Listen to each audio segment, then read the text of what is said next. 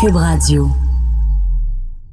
Bienvenue aux leçons de vie racontées à Anne Lovely. Un balado où chaque invité va nous partager, mais tu sais, vraiment nous partager sa grande leçon de vie.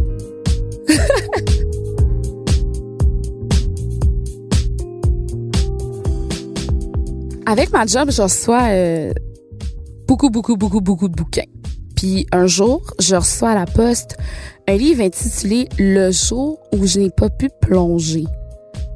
Je me suis dit, mais c'est bien évocateur, cette histoire-là. Commence à lire ça? Eh bien, ça vient de Sylvie Bernier, l'ex-plongeuse olympique qui a remporté la médaille d'or en 1984 à Los Angeles. Et là, je me suis dit, mais de quoi ça va raconter cette histoire-là? Eh ben, ça raconte la noyade de son neveu Raphaël en 2002, alors qu'il n'avait que 5 ans. Et je vous dis là, si vous commencez à lire ce livre-là, soyez prêts à ne rien faire d'autre parce que je vous dis, je l'ai dévoré. Je l'ai dévoré. C'est un vrai page turner, si vous me permettez l'expression. C'est une page après l'autre, une page après l'autre parce qu'on veut savoir comment on fait pour surmonter un deuil comme ça.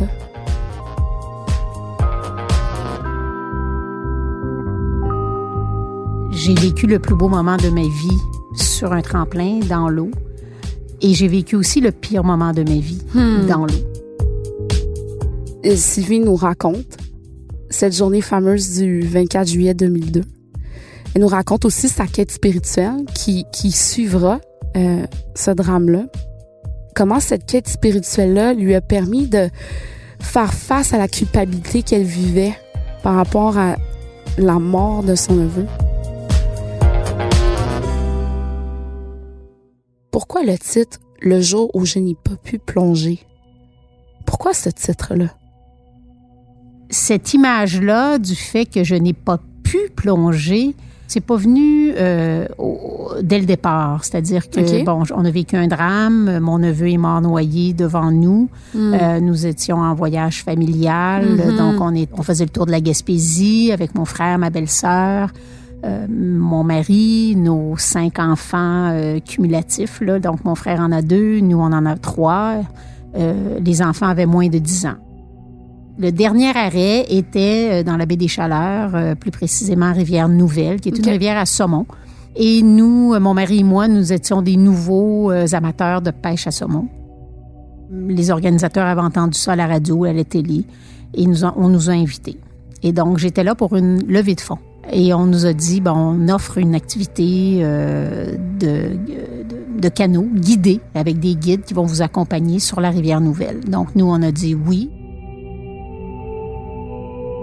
Et donc, on est parti, puis c'est une rivière qui, qui, qui est pas une rivière à remous et avec, euh, c'est pas, c'était pas du rafting, là. C'était une petite balade dans une rivière euh, qu'on considère facile. Mais euh, ce que nous, on savait pas, c'est qu'une rivière à saumon, ça a ses particularités, c'est, c'est beaucoup plus étroit, c'est sinueux. Euh, et il y a des embâcles, des embâcles, du, bois qui, se regroupe euh, euh, dans les tournants. Et c'est là qu'il y a eu, souvent au printemps, à la crue des eaux, il y a, un affaissement peut-être du bord de la rivière. Et là, le bois se ramasse dans un coin particulier. Et euh, c'est ce qu'on appelle un embâcle. Donc, euh, et, et ce qu'on ne savait pas, mais ce qu'on a su à l'enquête du coroner deux ans plus tard, c'est que lorsqu'un canot frappe ce type euh, de, de euh, le canot chavire automatiquement. Euh, Donc, à moins d'être un expert canoteur et avoir suivi ses, ses- ses cours depuis euh, plusieurs années, plusieurs sorties en rivière en eau vive, euh, c'est presque impossible de ne pas chavirer. Donc, expliquez-moi, là, vous vous êtes On sur est en avant. premier- en a- sur On est- premier canot avec Ah, votre mari? Oui, mais il y a un guide encore plus en avant de nous avec une de nos filles. OK. Il y a mon mari et moi avec une de nos filles qui sommes derrière ce guide-là, mais qui était très loin en avant. Là, on l'a perdu de vue. Et donc, euh, nous, on réussit à, Contourner. à contourner ou à passer à travers ce, ce, ce, ce- ce coude-là qui était très sinueux. Et mon frère et ma belle-sœur euh, suivaient à l'arrière. Donc, vous aviez vraiment vos, vos vestes de flottaison. On a toutes nos vestes de flottaison. On est tous euh, vraiment très sensibilisés à l'eau. Donc, mon frère, ma belle-sœur ont suivi leur cours de sauveteur. Ils ont eux-mêmes été sauveteurs pendant plusieurs années, pendant leur cégep, université. moi, j'ai fait tous mes, mes, cours de natation aussi. avant de plonger, il faut apprendre à nager. Donc, et euh, nos cinq enfants savaient très bien nager. Euh, et donc, chaque fois qu'on va sur, dans une embarcation, on a nos vestes de flottaison. Et donc, le bateau a frappé l'embarque et a chaviré automatiquement. Euh, et le bateau a coulé dans le fond. Oh mon Dieu. Et là, mon frère et ma belle-sœur ont réussi à s'extirper rapidement. Et mon neveu Antoine, qui, avait sept ans à ce moment-là, Antoine euh, a réussi aussi à, remonter avec, euh, bon, évidemment, on avait tous nos vestes avec sa veste, euh, mais ça a pris un bon 20 secondes avant qu'il remonte à la surface. Et malheureusement, Raphaël, qui avait cinq ans à ce moment-là, est resté coincé euh, on ne saura jamais exactement comment, mais ce qui est resté coincé euh, dans le banc, le petit banc euh, vert amovible, ce qui est resté coincé, on ne le sait pas exactement, mais Raphaël n'est jamais remonté. Donc, Qu'est-ce qui se passe à ce moment précis-là? Là, est-ce que les parents viennent... Je pense que c'est votre frère, je pense. Qui... Mais là, c'est ma belle-sœur qui, que j'ai entendu crier. Euh, les enfants, les enfants, Raphaël, Antoine. Et là, mon frère a crié euh, ah, J'ai Antoine. Donc là, j'ai compris que Antoine était remonté à la surface, mais nous, on était comme un peu en avant en canot. Et donc, euh, rapidement, on a euh, pagayé pour aller sur ce qu'on ce qu'on appelle, euh, il y avait comme un petit îlot de galets de pierre où normalement on aurait dû marcher. Si on avait su, on aurait tout simplement marché ce petit îlot-là pour passer la courbe sinueuse. Et moi, j'ai euh, automatiquement piqué, en fait, replongé à l'eau pour aller euh, les rejoindre sur l'embarque qui était juste de l'autre côté euh, de la rivière. J'étais comme de l'autre côté. Et donc, là, on était les quatre sur les sur l'embarque. Et on, on a voulu, évidemment, que là, c'était le moment d'impuissance et de dire, mm. bon, ben, qu'est-ce qu'on fait pour, pour sortir Raphaël du bateau?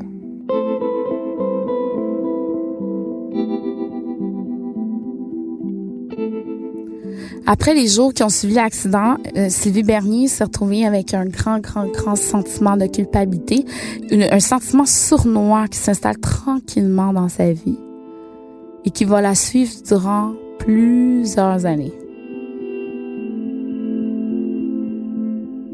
Là, vous expliquez dans le livre les minutes qui suivent, euh, mm. qui sont, ma foi, mm irréaliste. C'est vraiment un mm. cauchemar que l'on vit, réveillé, mm. tout simplement. Et euh, vous racontez, bon, euh, le constat du décès, comment les parents réagissent. Puis ensuite, vous racontez aussi les funérailles. Et là, il y a quelque chose qui m'a vraiment, euh, mon Dieu, ça m'a tellement ému. Mm. Vous dites, je vous cite, je sentais dans le regard des gens les questionnements la culpabilité a tranquillement pris sa place mm. de façon très subtile et sournoise. Mm. Cette culpabilité et le sentiment de responsabilité par rapport à l'accident allaient prendre un jour beaucoup de place dans ma vie. Mm. Ça, j'aimerais ça que vous nous l'expliquiez. Pourquoi vous, êtes, vous vous sentiez tant coupable? C'est très, très sournois et subtil. C'est pour ça que ces deux mots-là sont très importants lorsque l'accident est arrivé, euh, sur le coup, justement, puis je l'ai dit encore, accident. Euh, donc, pour moi, c'est, on est revenu de là, puis j'ai dit, mon Dieu, comment on a, été malchanceux de se retrouver dans un endroit où, malgré le fait que nous sommes des parents très responsables, que l'aspect sécurité a toujours fait partie de notre vie, euh, on est des gens de plein air, des gens actifs, mais tout l'aspect bon, est-ce qu'on a pensé à tout avant de partir en randonnée? Ou... Et là, tout d'un coup, je me suis dit, mais on se posait tellement de questions, hmm. puis on n'avait tellement pas de réponses. Euh, et donc, tout ce que je dis, le, côté sournois et subtil, c'est que en revenant de là, c'est comme si les gens nous regardaient et, et se posaient les mêmes questions que nous, mais ils n'osaient pas nous poser des questions parce qu'ils savaient qu'on n'avait pas de réponse, parce que nous-mêmes, on ne savait pas qu'est-ce qui s'est passé. Comment se fait-il qu'on s'est retrouvé dans un environnement comme celui-là? puis qu'on n'avait aucune idée qu'il y avait de danger? Et la culpabilité était là au départ, euh, beaucoup plus par le fait que j'ai amené ma famille là. Euh, donc, j'ai été invitée. Euh, ce qui fait que c'est, si je n'avais pas été là, on serait jamais arrêté là. Euh, donc, la culpabilité était beaucoup du fait que, Hmm. ben, si j'avais pas accepté l'invitation, on serait revenu à la maison, puis on aurait passé des superbes vacances, puis on aurait juste eu des belles photos, puis des beaux souvenirs, puis on, comme la- l'année précédente aux îles de la Madeleine, ou l'année d'avant au Saguenay-Lac-Saint-Jean, ou euh, donc j'avais ce sentiment de culpabilité là par rapport au fait que je les ai amenés là.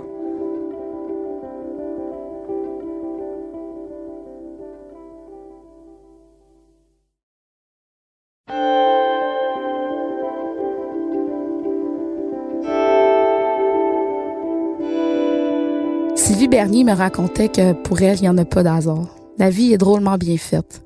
Parce que, bon, le jour du décès de son neveu, elle a reçu une invitation de son amie Yolande qui habite à Ibiza.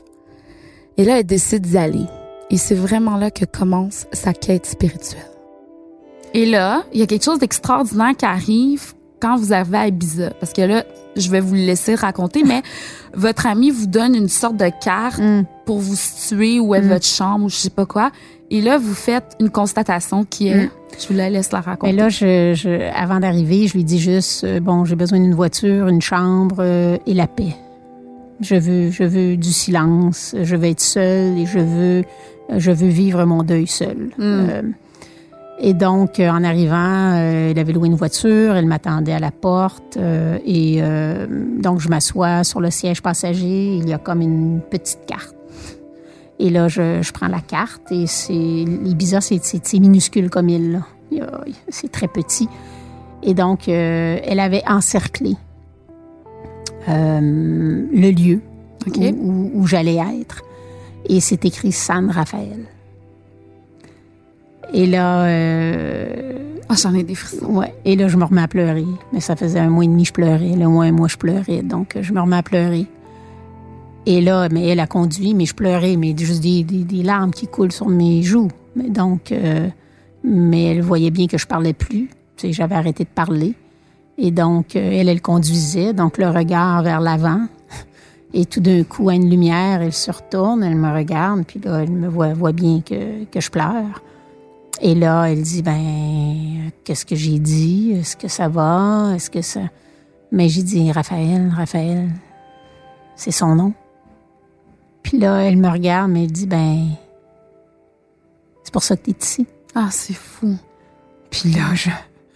Et donc, mon voyage a commencé comme ça. Est-ce que vous pouvez dire que ce petit hasard-là, le fait que vous Mm. étiez à San Raphaël, que ça a été le début un peu d'une Mm. quête spirituelle ou d'une Tout à quête? fait. Ouais. Oh oui, tout à fait. Et je m'en cache plus aujourd'hui. Donc, à Ibiza, oui, j'ai pris le temps de d'arrêter, de penser, de lire, euh, de de rien faire, de marcher, de d'observer, de, de pleurer beaucoup, beaucoup, beaucoup, Ouais. pleurer beaucoup. Euh, J'en avais besoin parce qu'à la maison, bon, on est, on est fort, on s'occupe de nos enfants, on s'occupe de, on essaie de soutenir les gens alentour de nous, puis on, on laisse peu de place pour vivre son deuil. Euh, Donc, euh, je l'ai commencé véritablement à Ibiza, bien malgré moi, mais c'est, je crois, cette souffrance euh, qui a fait en sorte qu'on cherche. On, on- on a des questionnements existentiels et c'est vraiment euh, à cause, ou, ou aujourd'hui je pourrais dire grâce, Mm. à ce, ce drame-là que, que je suis devenue ouverte à ce, à ce volet de ma vie qui était euh, pratiquement inexistant avant.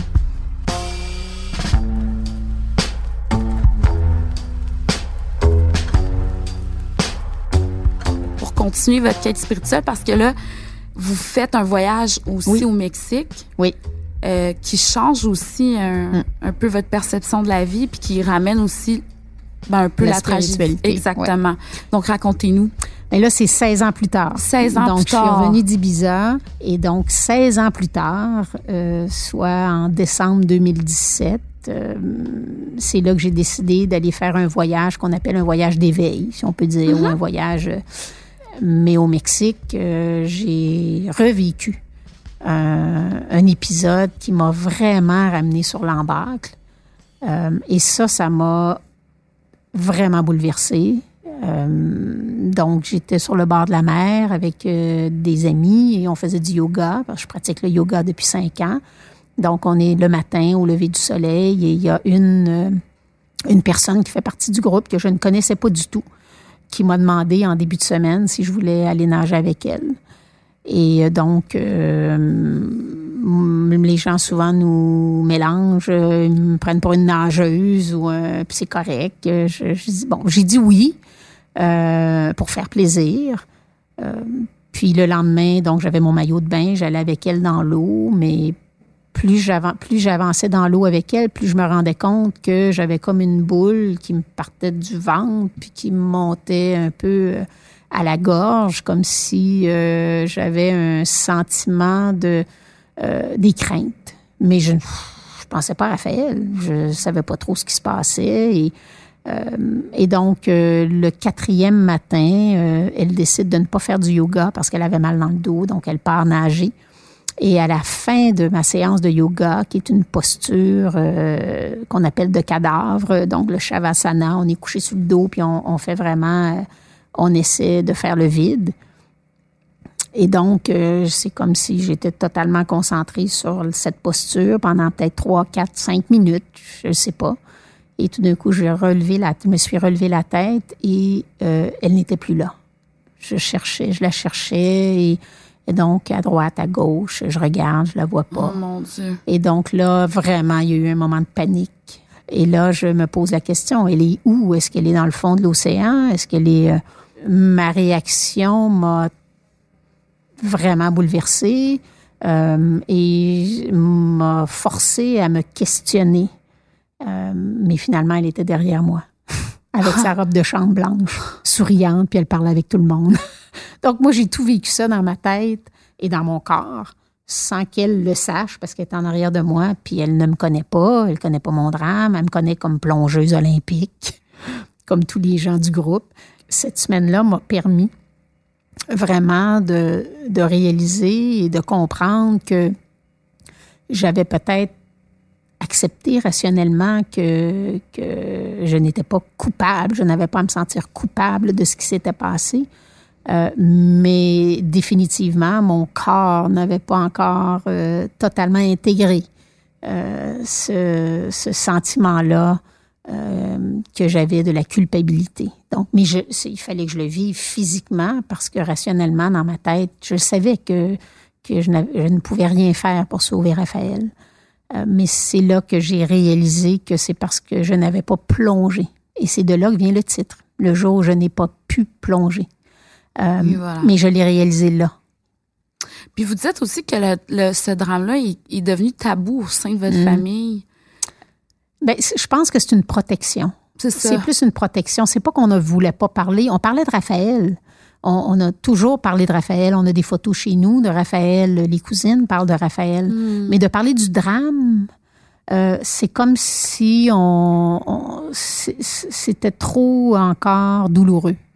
Euh, le fait que, bon, il y a eu 33 recommandations, il y a eu le- le- le- le- cet accident euh, fatal aurait pu tellement être prévenu de multiples fois que c'est comme si cette rage-là, cette frustration euh, par rapport à tout ce qui aurait pu être fait si on, si on avait été vraiment bien encadré, Mm. faisait en sorte qu'on voulait plus rentrer là. C'est comme si on a décidé, sans se le dire, que on parlait de Raphaël, Mm. mais pas de l'accident, donc pas de cette journée-là.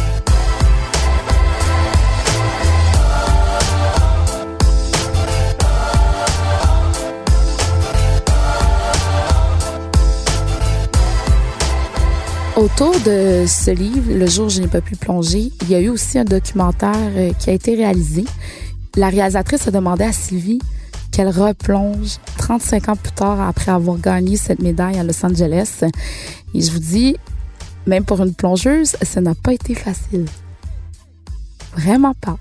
Sylvie, euh, vous êtes retournée sur le tremplin pour le documentaire. Oui, en fait, euh, lorsque la réalisatrice euh, Lisette Marcotte me dit ben écoute Sylvie, voici les journées de tournage, c'est à peu près 10-12 jours de tournage et la dernière journée, on retourne au centre Claude Robillard, là où tu t'es entraîné, et là, tu vas plonger pour le documentaire. Mais là, moi, je, je, pense que c'est une farce. Parce que ça fait 35 ans que j'ai pas plongé. et donc là, je dis à, au bout de 15 secondes, je vois qu'elle ne rit pas du tout. Et là, je dis, ben Lily, euh, je plonge plus. Fait qu'elle dit, ben là, elle dit, t'as pas lu le synopsis? Il y a six mois, quand je te l'ai envoyé, c'est écrit. J'ai dit, non, moi, je vous fais confiance. Mais elle dit oui, tu plonges oh euh, parce que on veut que tu plonges. Ben ouais. Pour le documentaire. Mais là, j'ai dit, mais comment, comment? J'ai, premièrement, j'avais une épaule très blessée. Ça faisait un an que je pouvais plus vraiment faire des mouvements. Je nageais plus du tout. Euh. Non. Et donc là, je me suis, je me suis mise à bouger mon épaule de, de en avant, en arrière. Et là, j'ai dit, ben écoute, donne-moi au moins un mois pour puis je te confirmerai dans un mois si c'est oui ou non, parce que c'est très possible que je ne puisse pas remonter sur un tremplin. et faire une figure. de ben pouvoir plonger. Ben oui, c'est ah, plonger. c'est pas comme euh, c'est pas comme jouer au tennis ou aller nager ou euh, faire de la bicyclette. Euh, on peut pas plonger à peu près. Euh, c'est même dangereux. C'est un sport qui, qui peut nous, nous blesser gravement si on n'est pas vraiment entraîné pour le faire. Donc, euh, j'étais quand même en très bonne forme grâce au yoga, puis au ski de fond, puis à plein d'autres sports, mais c'est vraiment pas la même, le même type d'entraînement ou la même musculature ou les épaules, les coudes, le cou, c'est totalement différent. On entre par la tête et les bras, là. Donc, c'est... Et donc, au bout d'un mois, bon, je me suis, vraiment retournée dans mon mode d'entraînement. Euh, euh, j'ai recommencé à faire de la visualisation. Et donc, euh, je suis allée à la piscine, j'ai appelé mon entraîneur de l'époque. Ah! Lui aussi est parti à rire. Et donc, tout le monde était très, très euh, en, point d'interrogation, se disant, mais qu'est-ce qu'elle fait là?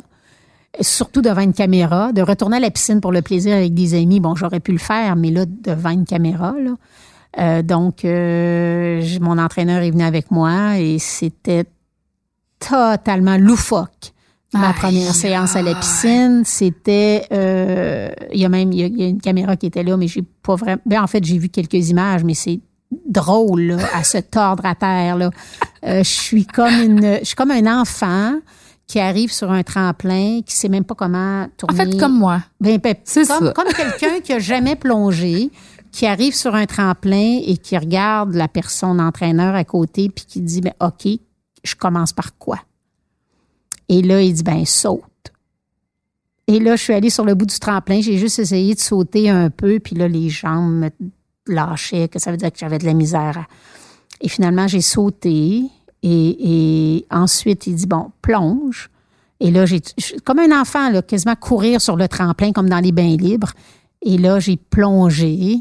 Et là, mais le sentiment était incroyable. Juste l'entrée à l'eau, je l'ai fait de millions de fois, moi. Mais là, ça faisait 35 ans. Et donc ensuite, euh, je l'ai fait peut-être quatre, cinq fois, mais là, j'avais même des petites veines, ça, je l'ai pas mentionné, mais j'avais comme des petites veines qui, qui, qui crevaient dans ma main tellement que j'étais plus habituée à, à l'entrée à l'eau et, et mes épaules, j'avais mal partout. Et là, mon entraîneur a dit, OK, c'est assez pour aujourd'hui, on se revoit dans deux, trois jours. Et donc, j'ai fait ça sept fois, sept séances d'une heure. Euh, sans compter tous les exercices que je faisais à la maison. Euh, j'ai repris vraiment dans ma tête la, nutrition, la corde à danser, la corde à sauter.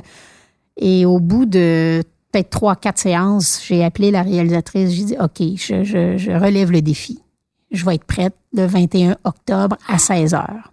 Donc, c'était un dimanche après-midi, 16 heures. J'ai fait comme je l'ai fait quand je plongeais. J'avais sur un tableau dans mon, euh, dans mon appartement. C'était écrit 6 août 1984, 16 heures, médaillé d'or olympique. J'avais écrit ça deux ans d'avance. Euh, et je visualisais ça tous les jours. Fait que la visualisation, c'est... C'est intégré dans ma vie, totalement intégré dans ma vie. Aujourd'hui, on peut appeler ça de la méditation, euh, mais ça fait vraiment partie de mon quotidien. Là. Je, je, ne peux pas réaliser quelque chose si je ne le vois pas, je le sens pas, je le vibre pas. Je, Euh, il faut que ce soit dans mon corps. Sans ça, euh, premièrement, ça veut dire que j'y crois pas. Il faut vraiment que je hmm. que ce soit bien intégré dans ma vie, avant, dans mon corps, dans ma tête. Euh, si vraiment je veux réaliser quelque chose. Donc, j'ai fait la même chose, je l'ai écrit et je suis arrivée à la piscine le 21 octobre et j'ai replongé pour Raphaël. C'est tout à votre honneur. Hmm. Franchement, 35 ans plus tard, ouais. Puis pour finir, blitz de questions à Sylvie Bernier. Oui. Terminez les phrases suivantes. Je crois en. Oh mon Dieu, je crois, je crois à une force euh, supérieure à moi qui me guide et euh, l'importance d'être à l'écoute. C'est beau ça. Mais je crois en moi aussi je crois en moi aussi, mais je crois qu'il y a quelque chose de beaucoup plus grand que moi. C'est vraiment beau. Euh, la plus grande leçon, en fait, qu'on a appris de ces 16 dernières années-là, de, du livre, du documentaire, vous diriez quoi? L'espoir. Oh. L'espoir. Quoi qu'il nous arrive dans la vie, il y a toujours une lumière à quelque part. Toujours.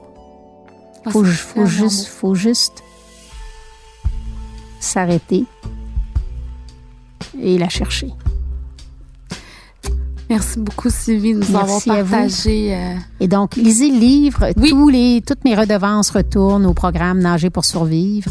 Euh, je veux que tous les enfants du Québec soient initiés à la natation. Ça aurait pas sauvé Raphaël, il savait très bien nager. Euh, mais pour moi, c'est une aberration qu'il y a un enfant sur deux au Québec qui se noie s'il tombe de façon inattendue dans l'eau profonde. Euh, et, et, deux sur trois, 70% ici à Montréal, défavorisation, les, les, les immigrants, deux sur trois. Euh, donc ça, ça sera mon legs de Raphaël, euh, de m'assurer que tous les enfants, euh, on prévienne la noyade, mais surtout qu'ils développent le plaisir, le plaisir de l'eau, parce que j'ai hmm. vécu encore une fois les plus beaux moments de ma vie dans l'eau. Merci beaucoup, Sylvie. Merci à vous.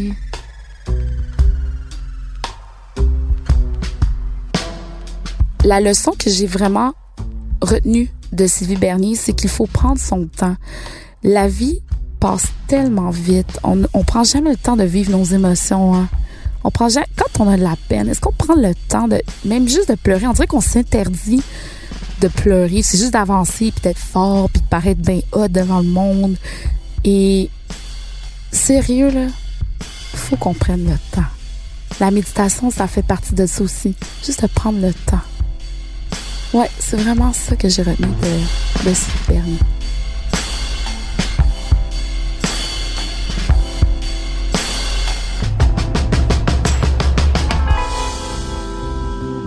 Un gros merci au W Montréal pour son accueil pour l'enregistrement de cet épisode. Vous aimez mon balado, aidez-nous donc à le partager sur vos réseaux sociaux. Si vous l'écoutez sur une autre plateforme que Cube Radio, n'hésitez pas, mais surtout pas, à donner votre avis et laisser un beau petit commentaire. C'est très utile pour faire découvrir la série. Merci d'être à l'écoute. Des petits cœurs, des petits bisous, des, des emojis avec des thumbs up, des n'importe quoi pour nous faire découvrir. Merci d'être à l'écoute. Je suis votre animatrice Anne-Levier-Étienne, à la réalisation Anne-Sophie Carpentier, et c'est une production Cube Radio. Youhou!